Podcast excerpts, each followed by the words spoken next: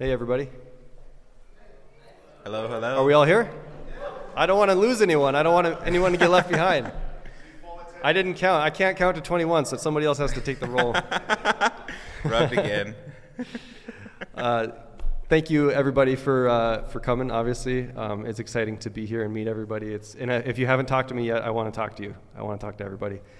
Um, I'm Arkinox. You can also call me Nick, um, and I'm the cyberspace guy. If you've seen me on Nostr. And uh, I guess I, yeah, Santos invited me to talk about cyberspace and all the crazy stuff that I'm doing on Nostr. Um, I, you might, if you've seen me on Nostr, I consistently have my status set to other stuff maximalist because that's what I'm excited about on Nostr is all the other stuff. I loved hearing about what Wavlake is doing with other stuff and music. I think that's just super inspiring. And uh, my brother is a musician, so that really resonated with me and, in what they're doing. Um, but I, I'm coming at other stuff from a totally other angle. And before I get into it, can I say bad words up here? Yeah? Okay, so m- meta- metaverse. It's a bad, horrible word. Everybody hates that word. Um, it's, it's a disgusting word that people don't like, and I totally get it. Uh, because everything that exists today that um, yeah, that people call a metaverse, it's not. It's nothing to do with anything that has its origins in science fiction and what was originally considered the metaverse. So I'm going to talk about that. Uh, but I also have my buddy up here. We want to introduce yourself? Hey, what's up, everyone? so I'm uh, Santos. Uh, I've been doing some community building since like 2018 and started doing some Bitcoin organizing in 2021 and just kept pushing that forward. I started producing some like educational content around Lightning and Bitcoin, and soon enough it became a course. I kept organizing different meetups with the objective of increasing Bitcoin adoption and awareness. And uh, yeah, how did I get started with Nostr? Uh, I thought of an alternative to RSS, and I was working with fiatjaf at the time at ZBD, and I pitched him on this idea of using um, JSON instead of XML, which is what uh, RSS uses. Good choice. Yeah, I hate much XML. More, much more lightweight, and uh, at the banks that I worked at, we use XML to ingest all the transactions on a daily basis. I, I just knew the complexities involved. I was like, why don't we just use JSON? Way more simple, way more lightweight. So I was nervous. I pitched fiatjaf on this, and he's like, "Oh, I happen to have this project called Nostr." I thought you were going to say that it was your idea. No. So I actually invented and fiatjaf stole my idea. no, no. I, I pitched him all this. He's like, I have a, a pretty developed project, and I've thought a lot of these things through, and you should check it out. So that's that's where my Nostr journey began. That's where my community building uh, began, and started working with uh, QW, Sam, and Heidi uh, to organize this event. As you guys heard earlier with the opening ceremony, and then generally uh, Bitcoiner since like 2014. My brother over there, Michael, introduced me to Bitcoin. And uh, yeah, well, I had heard about Bitcoin in like 20, 2011. I didn't think anything of it. Michael like really made me sit down and study it and like um, understand it better and what we were trying to do as an alternative uh, payment system. So then it just became an obsession that just infected my mind, became mind malware. I think SQW would say, just never left me. And I saw the same potential with Nostr as soon as I began uh, learning the technology. So I'm incredibly bullish, and I love building and developing like applications around it to increase adoption. And uh, yeah, that's a bit about me, my Bitcoin background. I, I for, formally joined like a Bitcoin company in uh, 2021, ZBD, as the first product manager. Uh, and now I'm vi- uh, vice president of business intelligence at, at ZBD. And uh, what, what, am I forgetting anything? No, I, that's pretty much all about me and like kind of what my journey that has led me here. And I'm really excited because ZBD is a fintech for the gaming industry. So I've studied a lot of these use cases. I've studied Nostr and Lightning and where it can really innovate. And Arkinox here, man, after I was exposed to his ideas, um, I think through QW, I just became quite fascinated with uh, many of his projects and his writings, but in particular, Crash Glow, which is going to, I think, massively revolutionize game publishing and game distribution. Well, thank you. I should probably say more about myself than just my name. Um, so I. Uh, yeah, tell us more about yourself. yeah. Like, how did you get here? What's your Nostr story? Um, like, how did you get involved with gaming too? I think that's like another, or not gaming, but cyberspace in general. And can you tell us a little bit about cyberspace too? Oh yeah, I can tell you a lot. I can tell you a lot about cyber. Um, so I've been a gamer my whole life. Uh, I remember drawing Sonic the Hedgehog like as like the first thing that I ever remember drawing, way back in kindergarten. Um, so yeah, I've always loved gaming. It's always just been a part of my life. Um, I started building websites when I was 11, and I kind of just never stopped uh, doing web development. and then out of college, I got my first job doing web development for a marketing agency, and I've, I'm still at that agency. I've been there for 15 years. Um, and since then, I've started all these other offshoot things. But I, I discovered Bitcoin in late 2020 when I was at a party, and somebody was like, You're a tech guy, right? What do you know about Bitcoin? I was like, oh, I don't know anything about Bitcoin. And I went home that night, and it really bothered me that I didn't know anything about Bitcoin. And so I started researching it. And yeah, I, I kind of fell in the rabbit hole really hard. And I remember buying my first $10 on Cash App, and I was literally like sweating. Like I was, I was like, is this just gonna vanish after I buy it? Like what's gonna happen? It was just a whole journey. But um, and then I was studying Lightning because I was coming at it from a technical side. I thought that Lightning was gonna be the future, and I still, um, I, I think Lightning is the future. Um, but there's also other cool things like Cashu and, and eCash. Um, but I was researching it and I found fiatjaf and he was doing all these fun like lightning experiments and his GitHub is full of awesome stuff. But then I stumbled upon his markdown file called Noster, Noster, sorry. Uh, that's, that's, I, I struggle with that. Um, so I, I read the Nostr protocol. This was back in 2021 and I was instantly sold on it because I had seen all the stuff going on on Twitter with censorship and, and things like that and I was all about it.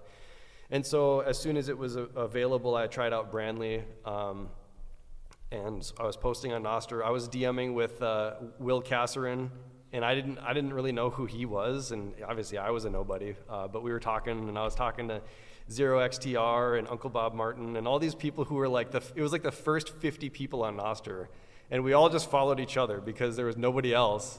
And there was no discovery so you'd go like to fiatjaf's profile and just follow everyone he was following and then follow everyone they were following. And then we all just followed each other. It was like one it was yeah it was funny. Um, and so yeah so i played with it a little bit. I got my uh, first official pub key and posted my first official post uh, it was february 11th i just had my nostr two year anniversary. Um, and then I kind of didn't really use it much because nobody else I really knew used it until Jack joined, and then I got back into it. And that's when the clients started getting better.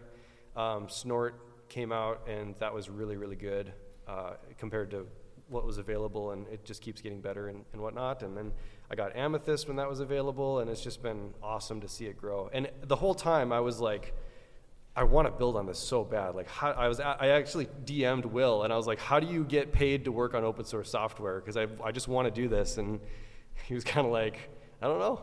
it's, it's not easy. It's not easy to find a, a, a, path to monetization, especially since I'd never worked in open source before. Um, everything that I had done was through the agency. We were working for, you know, doing website projects and custom software development for uh, state, local, federal government, tribal government."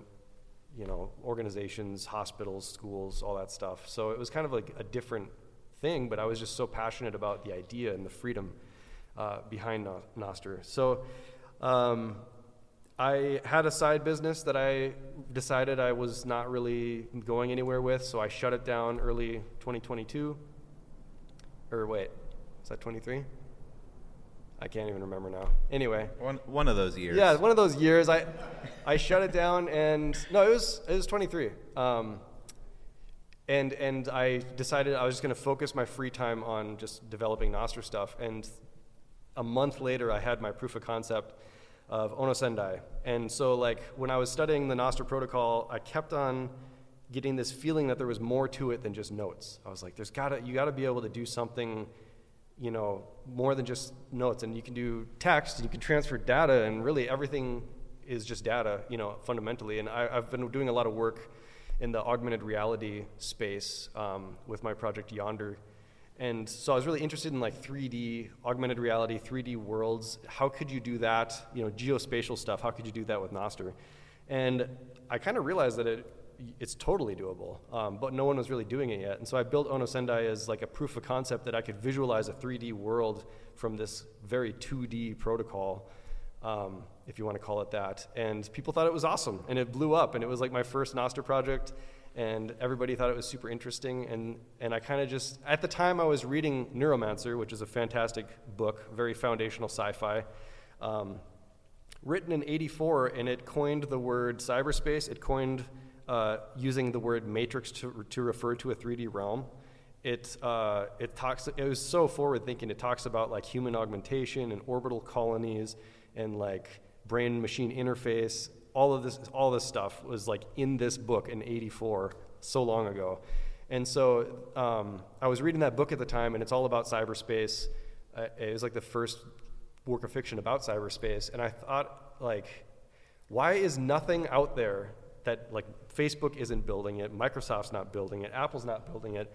They're calling it a metaverse, they're calling it whatever. It has nothing to do with the original ideas in these books. So that, that brings us to like a great question, right? Yeah. It's like, what is cyberspace in, in your eyes?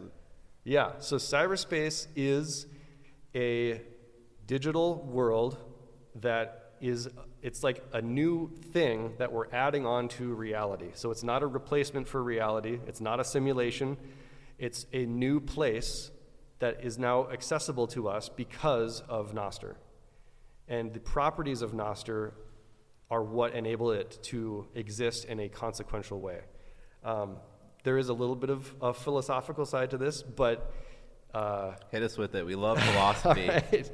So, um, a lot of this came from, from my studying Bitcoin, uh, studying proof of work, and reading the, uh, the book that shall not be named, um, Soft War. uh, Softwar. I, I, was, I found it very inspiring. I, I, don't agree with all the ideas in it, but I think it's a really interesting book.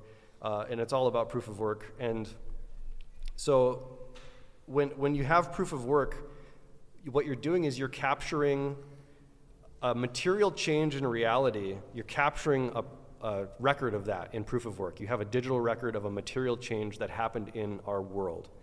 That's what makes Bitcoin consequential because you have material changes, like people are literally digging holes and burning coal to make electricity and creating infrastructure and transmitting electricity and generating heat and generating, you know, they have their ASICs running. It's changing our planet in little tiny ways and I'm not saying that those changes are, are bad or good, they're just changes.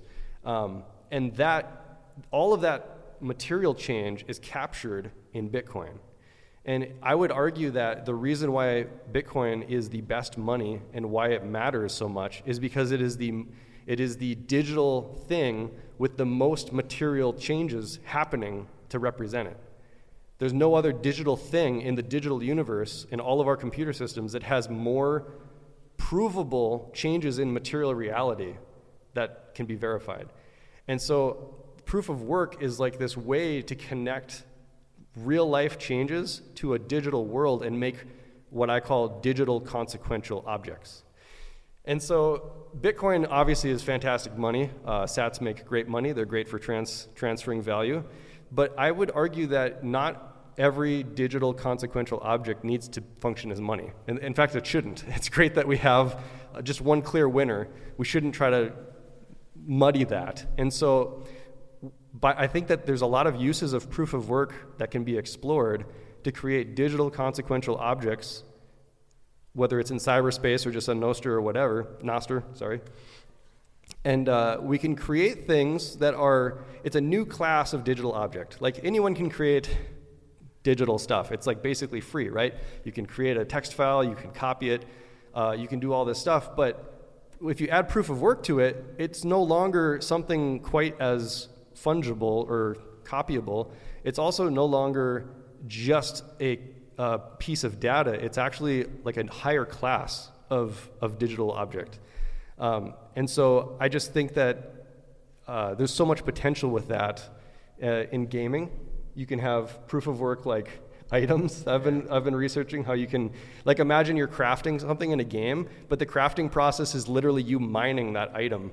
And by following the certain protocol, you're able to actually create your own items following these the set of rules And the amount of work that you put into that item is actually how valuable or, or powerful it is. Yeah, let's let's. That's very interesting. Let's let's. Uh, I still let's didn't unpack answer what cyberspace is, but I'll, I can get to that. Let's unpack that a little bit because we may have people that have interacted with Nostr, used Nostr applications, and have uh, great experience engaging with the community. I think from like a developer perspective, we kind of look at it from a different lens and different focal point because when we're choosing a specific technology to build with, they all have their trade-offs, advantages, and unique selling points. So thinking about like why is Nostr uh, a technology that is dev- like, that empowers developers, which then in, in turn empowers the consumers of these applications. Like, what about Nostr? Because all those things that we're talking about in terms of items, in terms of proof of work, like they need to be built on a, on a firm foundation that's sound Yep. and that makes sense to transmit and receive data. Because the thing about NFTs is that they, one, you had all these different competing blockchains that would issue them, and then they were also trying to compete with Bitcoin as money, and they they were they were not truly scarce. They were images. What you truly owned was like a hash. So thinking about like that in terms of a technology, a lot of the things that were being claimed and promised did not get fulfilled.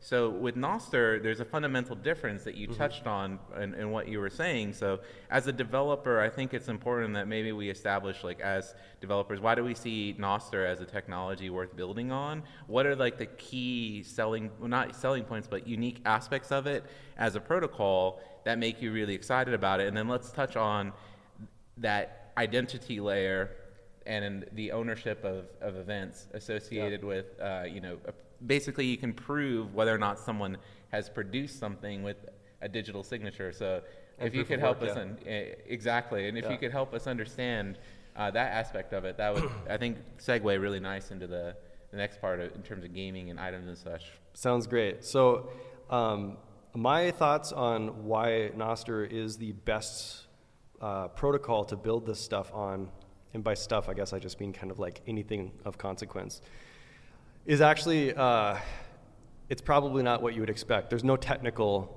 uh, argument. Well, there are technical arguments, but those I think are secondary to the fact that um, Nostr has and is capable of exhibiting two properties that reality also exhibits.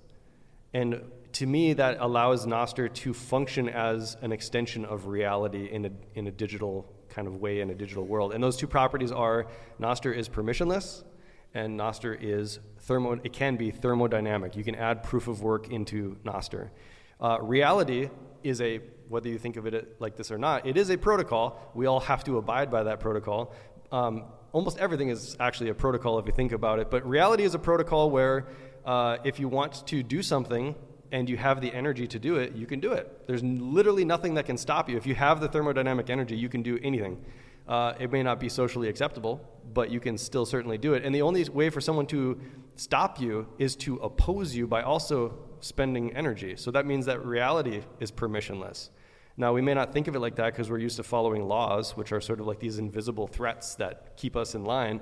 Uh, but in reality, you can really do whatever you want, um, and, and as long as you have the energy to do it. Also, to do anything in reality, you have to expend energy. So, to, tr- to turn your ideas into something real, you ha- your muscles have to expend energy to make that thought real. And so the thermodynamic aspect of reality is, is really critical. And so then when you have a digital system that models those two properties, you come up with something that is really compelling. And the first system that did that was Bitcoin. It is a permissionless thermodynamic protocol that has the same two properties as reality. And that's why uh, people learn about Bitcoin and they like, they stop eating and stop sleeping and just study it because it's like so compelling it's so it's like amazing and interesting and like how can it be possible i think the reason why it has that effect on people is because they they sense like this unity between this digital system and reality. It follows the same rules. It has the same properties. And so when when Nostr can when i realized that Nostr can also be thermodynamic and permissionless just like bitcoin just like reality that opened up this whole like world of possibilities of consequential digital experiences that we can build in Nostr. And it doesn't just have to be cyberspace, it can be almost anything.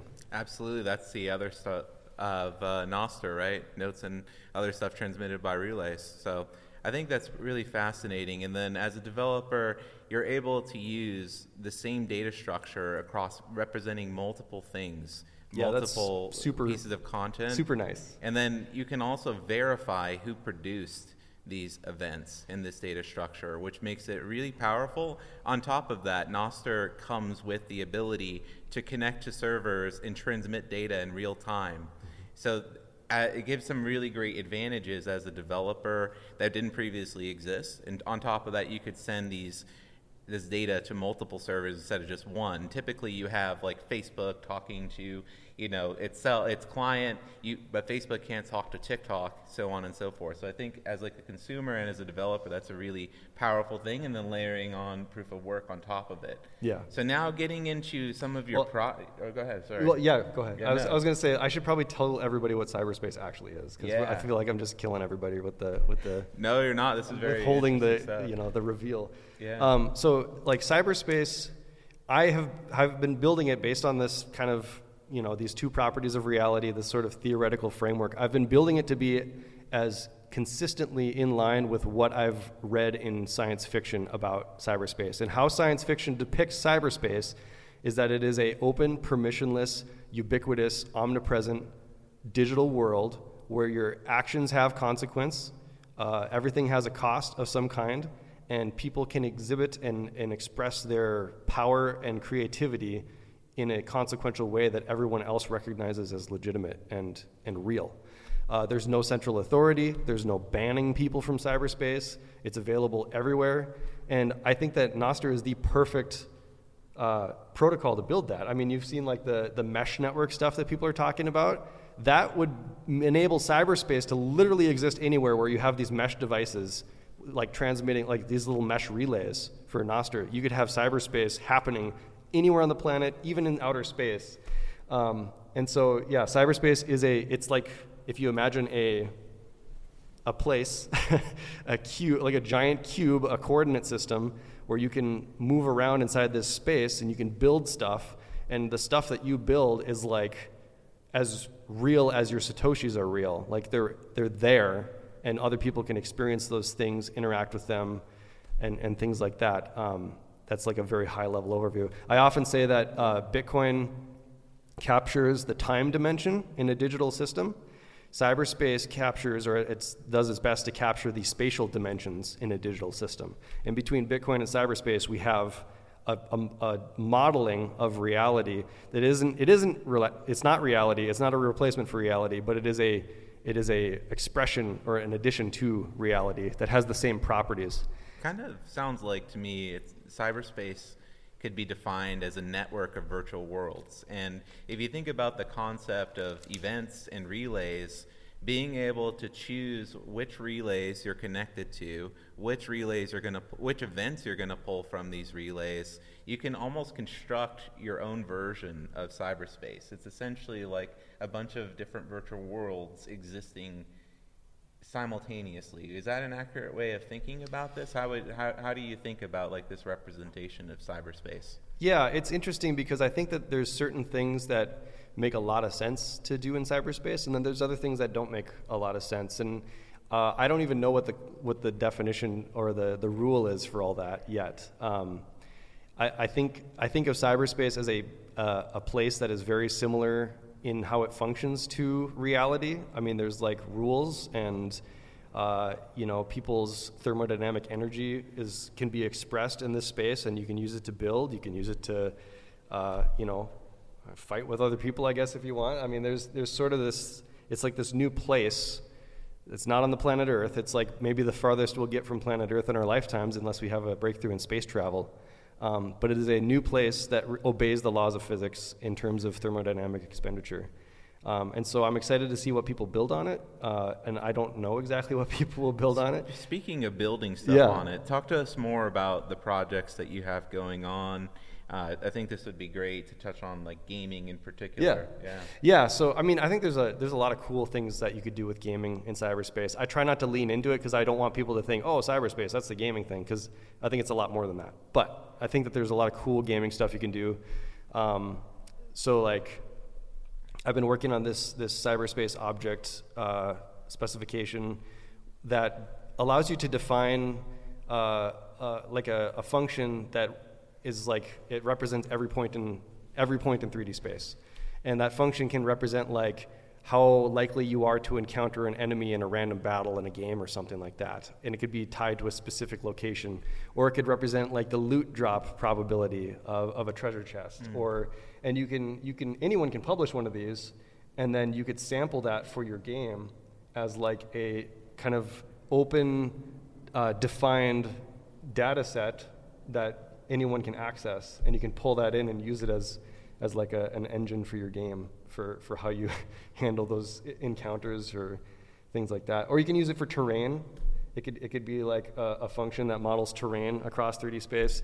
Um, I apologize if some of this is kind of abstract because it is. It 100% is, but it, it's like these fundamental building blocks that will enable people to build other things on top of them.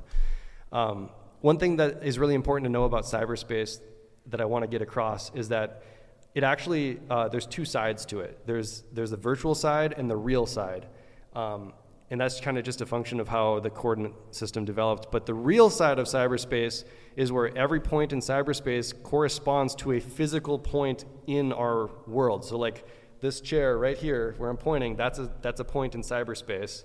And so you'll be able to publish digital things that will exist in tandem in real places in cyberspace. And that opens up so many interesting opportunities for interactive 3D experiences that are completely permissionlessly you know, published. You use proof of work to put them in a location so that you really own that location.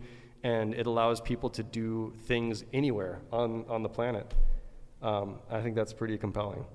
Absolutely. Instead of having Apple own the servers that own all the things and they control and, and moderate all the experiences that are possible in augmented reality, you have this open protocol, Nostr, and where anyone can publish these interactive things. And the planet, we can, ter- we can digitally terraform our entire planet uh, with this open, permissionless, proof of work based system. Absolutely, it's it's pretty fascinating to see example early examples of this play out too. Like one of my colleagues and great friends, uh, Michael Tidwell, is working on a game, Satoshi Settlers, and when he originally started, he really wanted to learn Rust uh, to become an expert in Rust, and as a part of that, began using Bevy, which is a game engine, to build his game inside of a web application. And he originally started with like the block data and just being able to like click on things and see the block data related to Bitcoin and from there he added and he turned Lightning. it into real estate he turned it into which real is estate super exactly. it's like that spatial that desire to like find that digital spatial element i think i totally relate to that i think it's really cool because now you can do authentication with Nostr too being able to use the same technology where you can prove you own this particular utxo and spend it you you can meet the spend condition you can do the same thing uh, for Nostr so imagine well. that every block in the blockchain is like a plot of land, and that's what the game is sort of based on. And it, and so you have like this spiral of like the Genesis block, and then it kind of just spirals outward, and you can buy a space, and then you start to build like a little civilization. I don't really know what his roadmap is of like what you do if he wants to make it into like a civilization type conquest game, or if he wants to just have it be like a, you know, Settlers of Catan type build, build whatever. But it's a it's a cool way to you know, like build something sort of spatial and gamified on top of these bedrock uh, protocols that we have, Bitcoin and, and Nostr. And if you wanted to show this up, eh, show this information on another point in cyberspace, you could do so. Yeah. And that's like one beautiful thing about this network is, for example, if someone issues me a note on relay A, I can have this other client B or eh, this client fetch from relay A and B and be able to show that information across different social networks. So, and you can really choose as a developer what you want to include within your application and what information you want to pull in. So I think you can represent these things really well across different applications depending upon whatever the app developer wants to do because of that open network aspect, open information, and the ability to know what to expect in terms of data it just opens up these really powerful capabilities. You touched on earlier some of the things that we could do. We circled back to kind of break this down a little bit. What, in terms of gaming, like, are you most excited about? I heard you mention items. Mm-hmm. I heard you mention a few other things related to proof of work. Would you like to elaborate on that? that yeah. Piece? Yeah, so I just really am bullish on proof of work. Um, I think everybody should be. Uh, Odell says that uh, the hash rate is the price of Bitcoin. Um, you know, some people have told me you should only use proof of work for Bitcoin. You shouldn't use proof of work for anything else. And to that, I would say, like, that's like telling someone that you can only use gasoline for cars, you're not allowed to use it for boats or motorcycles or lawnmowers or something like that. I feel like you should be able to use proof of work for whatever and let the market decide what your proof of work should go towards. Like, if you want to use all your hash power for Bitcoin, that's great. Uh, if you want to use a little bit of it for cyberspace or mining an item in a game that you care about, I think that's up to you. And I think yeah. that you can make something that, you know, using proof of work and having a game which operates like a protocol, you can have like an item that you mine that is powerful and cool and meaningful to you, and it, and it does something in a game. And yeah. so I've, I've been looking at how you can design a game where uh, you allow the players to actually like craft, like to mine their own items, but the items have to follow certain rules. And so the proof of work on that item that you mine kind of is interpreted as like the stats of the item. And I think that's just a really cool way to, uh, like, instead of having to design a, a, cap where you're like, okay, this is the most powerful item, this is the least powerful item, and you're allowed to get something random in between. You just design it so that you're like, uh, this is the least powerful item, and go hash, go hash your heart out and see what you can get. Uh, that's all. It's up, totally up to you um, and then let the market and the hash power potential be what really ultimately governs the, the power of the items in the game. Yeah, and I think we see lots of different examples of this play out already. For example, like NPub mining. Uh, Patrick Ulrich uh, mined for BitBlock Boom really cool NPub that has halving in it because there's a halving party there. So there people are already spending hash doing these sort of things and comp- spending computation in addition to that, like look at Hashcash, for example, to be able to prevent email spam. I think that's a great use case because one case may happen where the individual wishing to send the email doesn't have sats to transmit over the Lightning network, to send over the Lightning network. So what do you do in that use case when not everyone has Bitcoin, but there are these some interesting applications to benefit the greater good? And also to just try and experiment with new things and see how they play out. I've always been like a huge advocate of the other things in the, the part of the Nostr side of things. For example, I think uh, when on QWs, uh, the first time I was on PCR, that's what we were talking about. One way that we really connected was talking about all the applications just beyond like Twitter clones, for example and uh, being able to mo- like basically bring back that old internet. So I see this as like definitely something interesting to experiment with and see what the boundaries are, where the use cases are, and letting the market and the users determine, you know, what is valuable for them. So uh, that's kind of how I, am understanding uh, what you're sharing with us today. Yeah, I, I've heard people say once I explain this to them that it's exciting that some of these things like cyberspace and um, gaming and things like that could actually give it could breathe new life into old uh, mining hardware that isn't really useful for actual Bitcoin mining because people have ASICs sitting around that are like too weak to really make you know really move the needle, uh, but you could use it for these other things, and I think that's just really cool that you could have these secondary the secondary hash market basically. Yeah, that's fascinating. The other cool thing about all this hashing stuff is that all of it can be delegated. So just the way that uh, Nostr works, when you put proof of work into an event, you could actually pay someone else to mine that for you and uh, they can mine the event and then you sign it. So all, all of cyberspace stuff, you could delegate your, your hash power to someone else if you want to pay them to mine for you. Uh, same with, with the game items and stuff like that.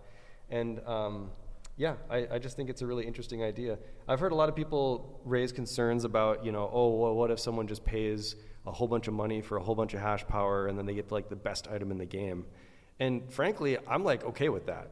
I don't see any That's problem with that play, at all. Right? I mean, I mean they have those models you could gaming you already. could do that, yeah, basically. But you could also do that just with Bitcoin. Like you go buy a bunch of hash power and mine a bunch of Bitcoin. I mean, if you want to try to do that, it, it's like the whole point is that it is the regulator is not a permission system where you can tell people what they can and can't do. The regulator is the thermodynamic cost. That is, that is what regulates it, and it's open to anybody, and that's what makes it permissionless. And so I'm just like really leaning into the whole this is permissionless, this is thermodynamic, let the market decide. And, and see where that where those dynamics lead because I don't think there's any you know I, I can't think of any right now proof of work based like item systems for games game economies are traditionally always broken. Yeah, they, they always get broken after. Yep, and, and it, it happened like Eve Online. You oh know, man, yeah, that They- was such a crazy situation. that they have like a literal currency that you know in that game that people kind of depend on if they're really serious about the game, and there's there's inflationary issues there. I think that if there was a, a proof of work based currency or, or system in that game, I think it would it could potentially fix some issues. I don't know. I think it just hasn't been tried, so I want to try it. Yeah, it's definitely something interesting to think about. That's top of mind for us at ZBD is just what kind of interesting things can you do? We, we're thinking SATS-based economies, um, but definitely open and interested to learn more about the proof of work-based economies as well. Yeah. Definitely think there's something to that. In addition to these great projects and this great vision that you have of cyberspace, you're also worked on a project, I think, for uh, Asia, right? You, you competed in their hackathon. the Crash Flow, yeah. Crash Glow, and that also has some really great implications for game publishing. Right now, there are game pla- platforms and game publishers similar to what Sam and, and Michael were talking about in Open Mic as well, Yeah. QW. There's these there's these big, massive companies that control, you know, most of the market, and most of the there's three fundamental parts to the gaming industry. There's game development; those are the individuals actually produ- like creating the game and developing it. There's game distribution, and, and um, there's game monetization. So like we, we, we can look at like many different forms of uh, monetization. Those are like pretty well understood. You can do like payment processing, in-app purchases, download, sell downloadable content, sell premium games, those sort of things. But in terms of game distribution, you kind of have to take you, you kind of have to take your game and go to like a big company to produce basically get it in front of all of the different users and with Nostr I, I found your project pretty fascinating because you're kind of flipping all of that on its head and opening it up to really empower the game developer who's trying to publish their game so please tell us a little bit about you know that project and kind of what, what, what was the goal of that project how are you using Nostr and how does it empower the developer Yeah, and the so- users of the game too. Yeah, hundred percent. Um, so John B uh, came to me with this hackathon project idea, and I just immediately was like, "Yes, this makes sense." His idea was to create a like an ar- a web-based arcade where people can take their they can take their game that they made and they can publish the game on Nostr, and then other people can like, you know, retrieve that game and play it in their web browser. So it becomes like this way that you can collect games. You can, uh, you know, comment on the games with all the native social features in Nostr. You can retweet or boost the game. You could zap the game, and then that money goes to the creator.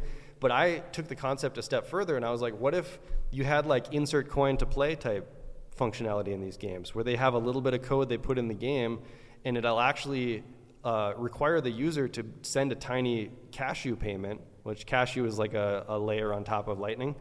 Um, and they could send a tiny Cashu payment that unlocks the game and lets you play like for an extra life or you could have them buy the game outright or however the developer wants to charge but that money goes directly to the developer from the player. And there's literally no intermediary and so the idea of like i can publish my game myself on this, distri- this you know distributed network I can get people to play it, socialize with it, comment on it, boost it, share it. We even worked on a feature where you, it, this isn't working yet, but where you can like, uh, if you like a game or react to a game, it adds it to your collection. And so that's how easy it is. You could be scrolling Damus, you see a game, you like it, then you go on CrashGlow and you look at your, your arcade library and it's just there. Um, and then you can, you know, pay, uh, like if there's a Cashu fee, you pay to play. That goes straight to the developer. They can monetize it instantly. So it's just like empowering, like taking out all the friction and making it super easy to um, bring internet money in, and arcade gaming, bring arcade gaming into the internet money era is what we were what we were trying to do. And I think it's fascinating as well because, from a game publishing standpoint, if you create an event representing a game, a data structure representing a game, you include payment information, which is entirely possible using LNURL, or you could also do solutions with Cashu, for example. You could publish your game as a game developer, create the event, and then all, if you have tear down the walled gardens. Keep in mind we were talking about Nostr earlier. Any developer can connect to your relay, query it for information, and get it back.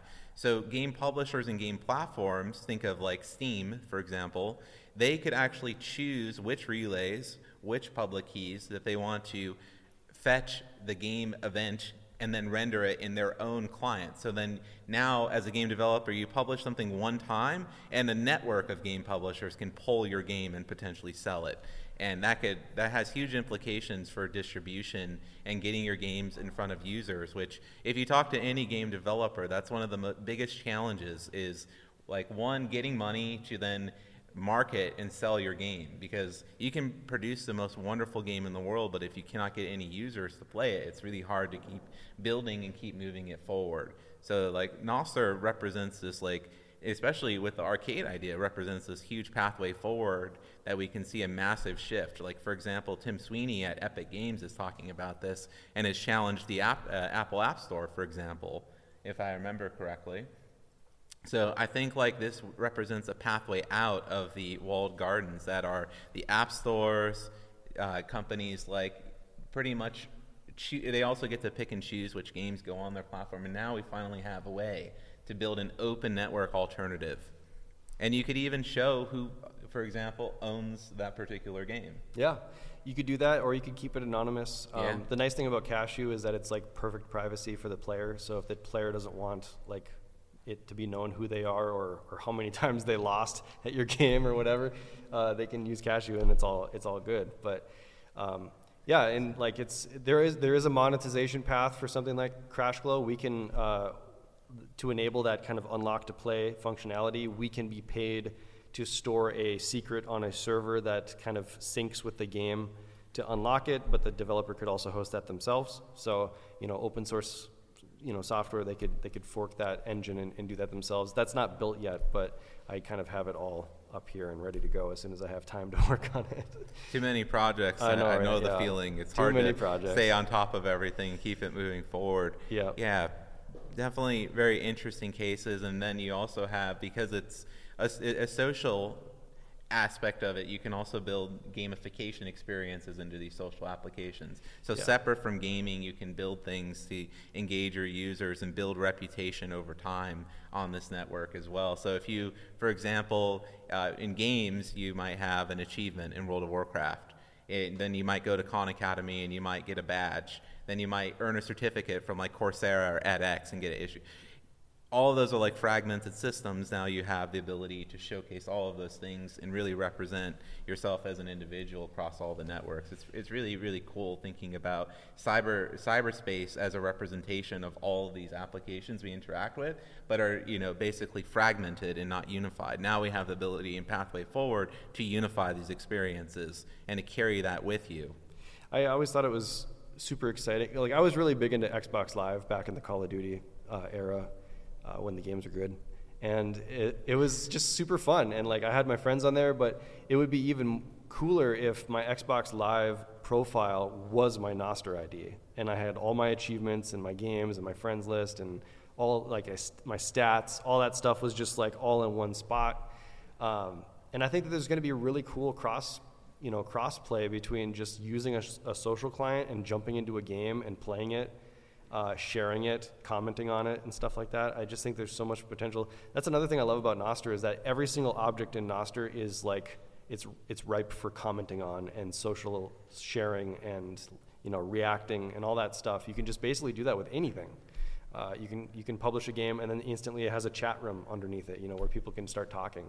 So that social aspect is super powerful, and I obviously that's being used in, in other cool ways with with the music side. Uh, you know, being able to comment to artists and things like that. It's just uh, that's a superpower that we really need to capitalize on. Absolutely. Any closing thoughts? What, what, anything you want to share with the audience that we didn't get to talk today, and then tell people Sure. where they can find you too Yeah. on Nostr. Um, so, I cyberspace is such like a crazy out there thing. I feel like I didn't do it justice uh, with the short time we have. But uh, if you're interested to learn more, I'm happy to explain. And uh, I'll be I, I have an OpenSats grant for developing the cyberspace protocol. Um, and so I will be, you know, releasing some some software over the course of this year to to kind of like I think once people see it, they'll be like, "Oh, okay, that's what he was talking about," um, and so you'll see that, and it'll make a lot more sense. Uh, but yeah, I'm happy to explain things if people want to chat. Uh, I know it's kind of it's pretty out there, um, but yeah, you can find me uh, on Nostr if you search Arkinox. You can also uh, Arkinox at arcanox.tech is my NIP05 uh, Nostr ID. Um, you could also just come say hi, and I can I can let you scan my barcode. And yeah, I'm I really appreciate your time and attention. Uh, it's exciting to to be here and to meet everybody and just kind of be part of this this growing uh, thing that we all know is like there's something special here, and I'm just uh, excited to be part of it. So thank you. It's- so cool, you know, being able to see like all of this innovation across so many domains. Thank you, Arkinox. And uh, questions? QW. You mentioned the walled gardens and the Epic Games, and your battle with Apple. Yeah. I think that's a pretty good point to mention uh, that Culture Shock app that Terry made. Yeah. Oh yeah. I mean, it's a pretty, it's a prime example that, like, you know, he could not, the App Store rejected our app, just the app for today, you know. Little old us. Yeah. This is why I'm a web developer. I don't have time for that. That's so frustrating. Uh, I appreciate that people do app development, but it's just like I don't need anyone to tell me what I can and can't publish, and so that's why I'm all in on web and I'm all in on on Nostr.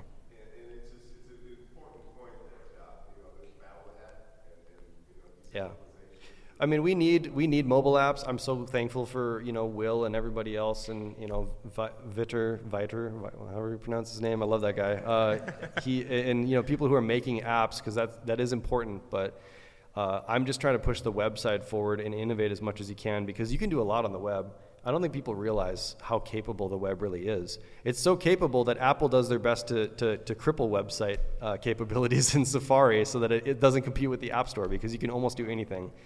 Um, it's pretty amazing. So we need all of us to, to continue to build and to, to change the, the public perception of what, uh, what can be done and, and what, these, what life looks like outside of the walled gardens on these protocols. Absolutely. Very well said. Anyone else have other questions? Go ahead. Could you talk about uh, your start with the OpenSats grant and what that kind of like looks like and what that means? Yeah, so uh, last summer I did some consulting for a Bitcoin startup, uh, Arcade Labs. Um, they've since pivoted into uh, doing AI stuff since since my stint with them was over. But um, so I, I had my day job. I reduced my hours to just kind of do one day a week uh, consulting for them.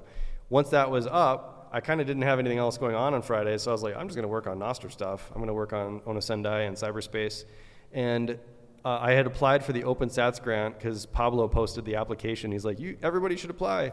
So I applied. I, I literally fired off an application in about five minutes. Didn't think anything of it. Uh, four months later, suddenly I got the email like, "Hey, you were accepted." And I only asked for uh, a grant for just like basically that Friday, like just to cover one day a week, so I could just kind of you know work on stuff, and I still have my day job and. Um, so yeah, I got the grant, and so like my Fridays have just been devoted to developing uh, cyberspace and Onosendai. Um, and I did I did reapply uh, to do a full time. I'm finally ready to make the jump and and you know quit my day job and just go full in on this. And so I have submitted that application earlier this year, and hopefully soon uh, they'll be coming out with the next wave of of grantees, and we'll see if I get it. Uh, if if I do, that'd be cool. If not, there's plenty of other opportunities in the Nostr Nos- Nostr space. Uh, if I if I just say it correctly, I'm sure people will be happy to. to yeah, um, there's a lot of lot of opportunity, exciting things happening. Yeah, go ahead, Jay. Welcome. Welcome. My question involves adoption and human friendliness. So I, I just arrived, so, Welcome. Welcome. No, it's not a derivative. No. and human friendliness. So Nostr, as I understand, I'm not on Nostr, is a derivative of secure scuttlebutt. No, it's not a derivative. No. Okay, so let's take secure scuttlebutt as an example. Um, I think that reached uh, a usage of around 10,000 users or so.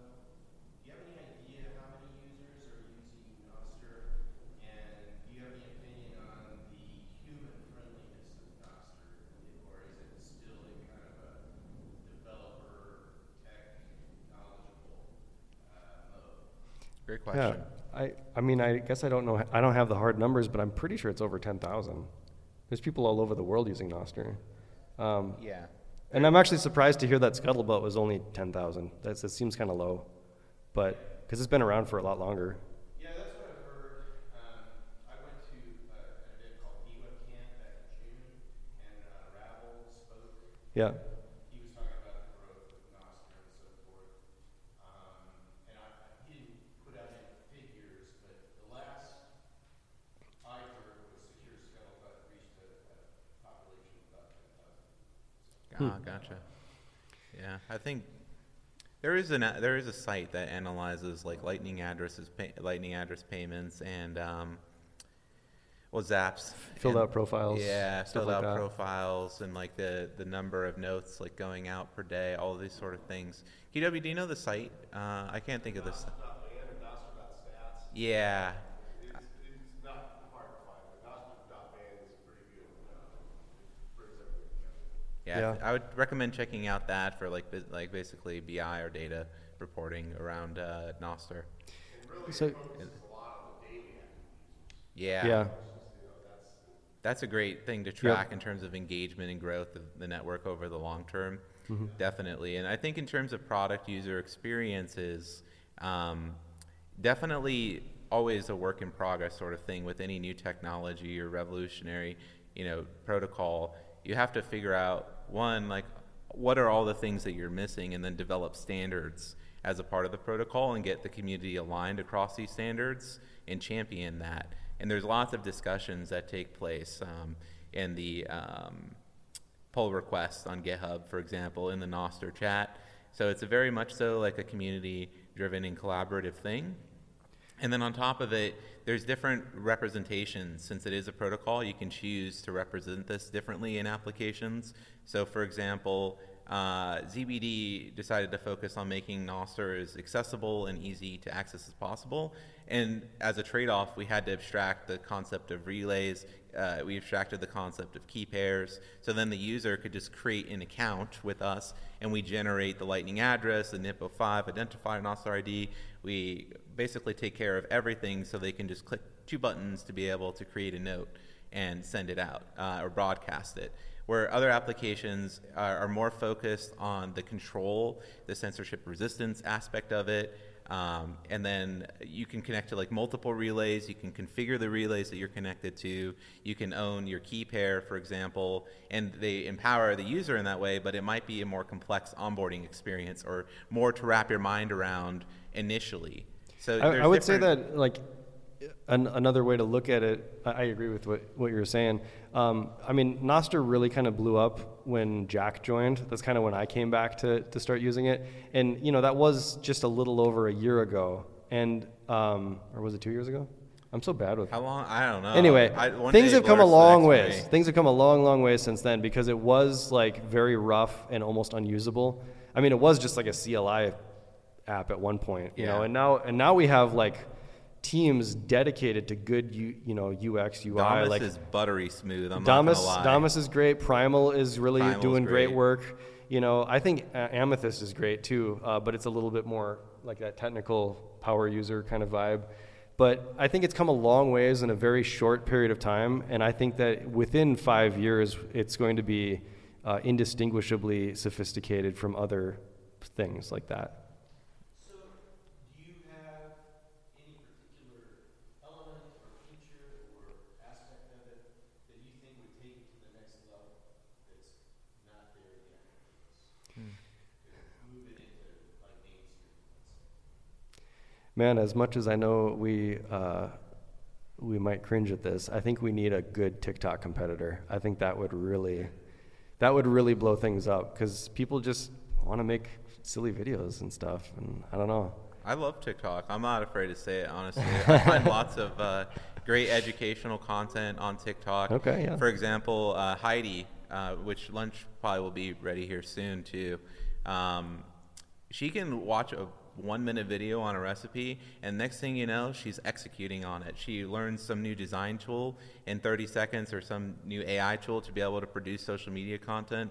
Super valuable, and I think you know it's just all it is in terms of Nostr too. Like one fundamental thing to wrap uh, the mind around is like it's all events. It's all the same data structure, all the same representation. It's just what you're going to put in the content and the tags itself that might change and vary.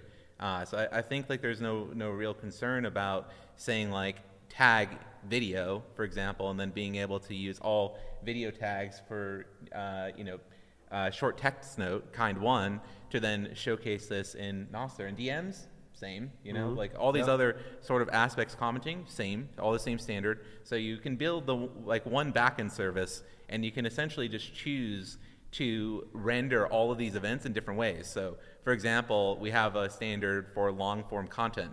So you can write blog style or article style content using Markdown, and then I can choose to represent this as a blog. So, like my own personal blogster, and all I'm going to do that's different is filter it and say, I want this for this particular public key. Give me all the events that I produced with this information, and I can choose to render that as a blog. I can do the same thing. Maybe I filter on my, my pub key and Arkinox pub key, and I could represent that as a publication. But in terms of the functionality and the event, the data, it's the same. So we can do these really cool things to build clients that cater to every type of user experience and product experience that people want. And that's really the powerfulness and robustness of this. And you can share that data very easily across you know, uh, or you can connect and retrieve data very easily across multiple servers called relays. Um, so yeah, that's what. I, I also feel like that. the other stuff is going to be like I think the social side of Nostr will be the glue that holds all this other stuff together. So as we just you know we keep seeing awesome other stuff come up. Um, you know, I'm also working on Yonder, the, the map client, so people can basically do Google Maps without Google. They can publish their own place, they can own that place, they can edit it. It's cryptographically owned by their key via Nostr. Like, you know, more other stuff that is useful to people. Um, I think that's going to be huge. Um, I'm really bullish. Uh, just hearing all the talk on on Wavlake today, like holy cow, that's super cool stuff. Um, I Transformational. Think that, I think that could. I mean, just honestly, any one of these other stuff things could be the thing that breaks Nostr wide open to the public. If we get a really, you know, if Wavlake grows and becomes this awesome independent music platform, that could just be like the thing that makes Nostr like all of a sudden everyone's using it. Everything, um, it could be any one of the and and it could be any one of those those other stuff things, but we have people developing like 50 or 100 or a 1,000 different other stuff on Nostr and there's more and more you know every day. We just talk, i mean we talked about video games you know we got places we got mapping news for got, example yeah there's just so many different ways that you can you can almost do anything on Nostr and I'm so building like forums over it as there's well. going to be like a gradually then suddenly Nostr is what everybody's building on thing i think uh, or at least that's my hope um, but something is going to break out and it's going to be big and i think that's going to be how the network grows because it just it just feeds into everything else that's already there all right. Well, give it up for Arkinox. Thank you very much. Thank you.